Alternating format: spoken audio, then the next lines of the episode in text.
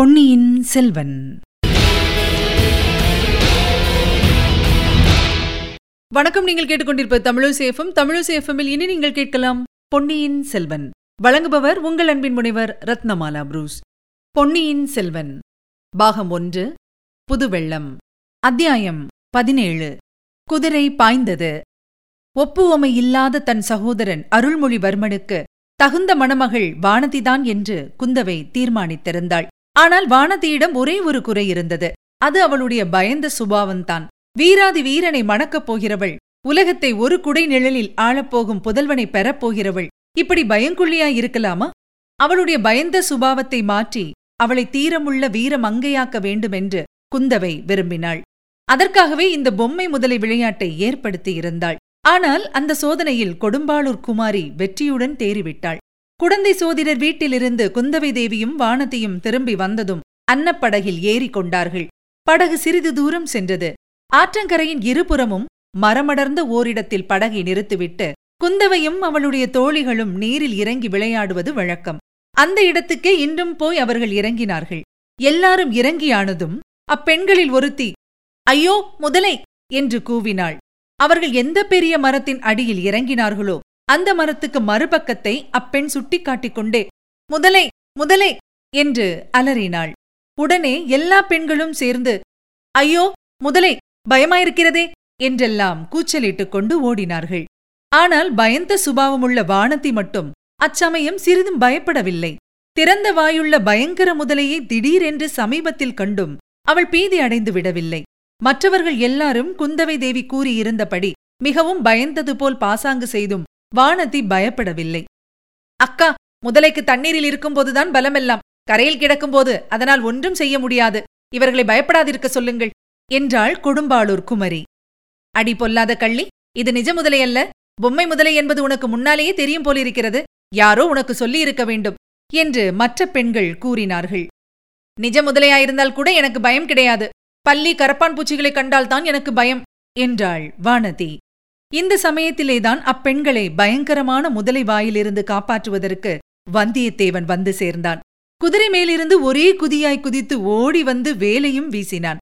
முதலைக்கு முன்புறத்தில் வந்து நின்று அந்த கம்பீர தோற்றமுடைய மங்கை பேசியதை கேட்ட வல்லவரையனுக்கு உடம்பு புல்லரித்தது. அவள் தன்னோடு பேசவில்லையே என்று குடந்தை சோதிடர் வீட்டில் அவனுக்கு ஏற்பட்ட மனக்குறை தீர்ந்தது. ஆனால் அந்த முதலை அவள் பின்னால் கிடந்த திறந்த வாயுடைய பயங்கர முதலை ஏனோ அது அவனுக்கு மனச்சங்கடத்தை அளித்துக் கொண்டிருந்தது. முதலைக்கு முன்னால் இவள் வந்து நிற்கும் காரணம் என்ன? அதை பற்றி சிரமம் வேண்டாம் என்று இவள் சொல்வதின் பொருள் என்ன? இவ்வளவு நேரமும் அம்முதலை கிடந்த இடத்திலேயே கிடப்பதன் காரணம்தான் என்ன?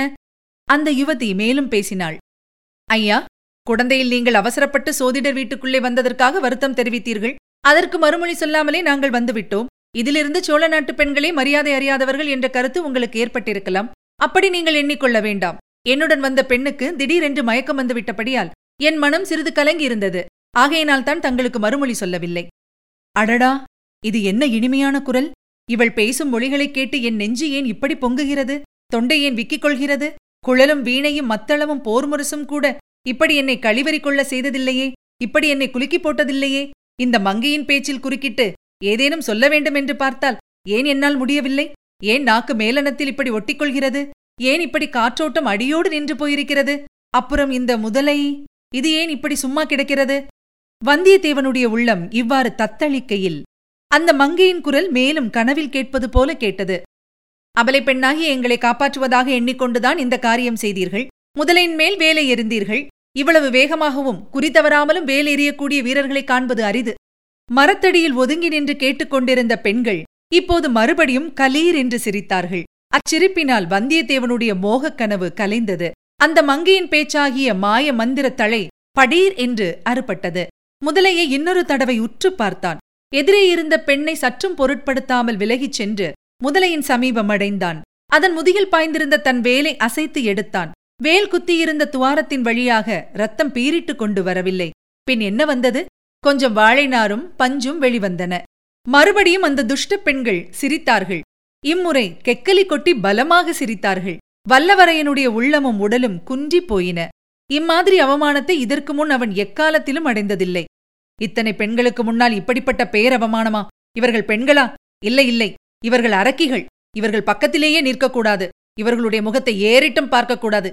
சீச்சி என் அருமை வேலாயுதமே உனக்கு இந்த கதியா நேர்ந்தது? இத்தகைய அவமானமா உனக்கு நேர்ந்தது? இதை எப்படி நிவர்த்தி செய்து உனக்கு நேர்ந்த மாசை துடைக்கப் போகிறேன்?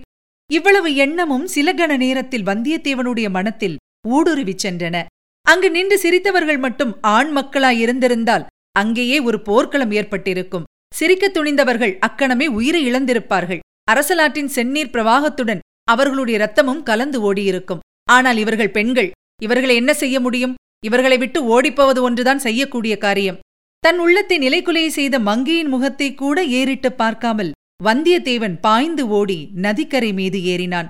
அங்கே நின்றிருந்த அவனுடைய குதிரையும் அச்சமயம் ஒரு கணைப்பு கனைத்தது குதிரையும் கூட அப்பெண்களுடன் சேர்ந்து தன்னை பார்த்து சிரிப்பதாகவே வந்தியத்தேவனுக்கு தோன்றியது. எனவே தன் கோபத்தை எல்லாம் அக்குதிரையின் பேரில் காட்டினான். அதன்மேல் பாய்ந்து ஏறி உட்கார்ந்து தலை கயிற்றினால் சுளீர் சுளீர் என்று இரண்டு அடி கொடுத்தான். அந்த ரோஷமுள்ள குதிரை நதிக்கரை சாலையின் வழியாக பேய்த்து கொண்டு பாய்ந்தோடியது. சிறிது நேரம் வரையில் குந்தவை பிராட்டி குதிரை போன திசையை பார்த்து கொண்டிருந்தாள். குதிரை கிளப்பிய புழுதி அடங்கும் வரையில் பார்த்து கொண்டு நின்றாள். பின்னர் தோழி பெண்களை திரும்பி பார்த்து பெண்களா உங்களுக்கு மட்டு மரியாதை இன்னும் தெரியவில்லை. நீங்கள் அப்படி சிரித்திருக்க கூடாது. நாம் தனியா இருக்கும்போது எப்படி வேண்டுமானாலும் நீங்கள் சிரித்து கொம்மாளம் அடிக்கலாம். அந்நிய புருஷன் வந்திருக்கும்போது அடக்கமா இருக்க வேண்டாமா? சோழ நாட்டு பெண்களைப் பற்றி அந்த வாலிபன் என்ன எண்ணிக்கொண்டு போவான்? என்று சொன்னாள். இதுவரை நீங்கள் கேட்டது பொன்னியின் செல்வன். வழங்கியவர் உங்கள் அன்பின் முனைவர் ரத்னமாலா புரூஸ். மீண்டும் அடுத்த அத்தியாயத்தில் சந்திக்கலாம். இணைந்திருங்கள் மகிழ்ந்திருங்கள்.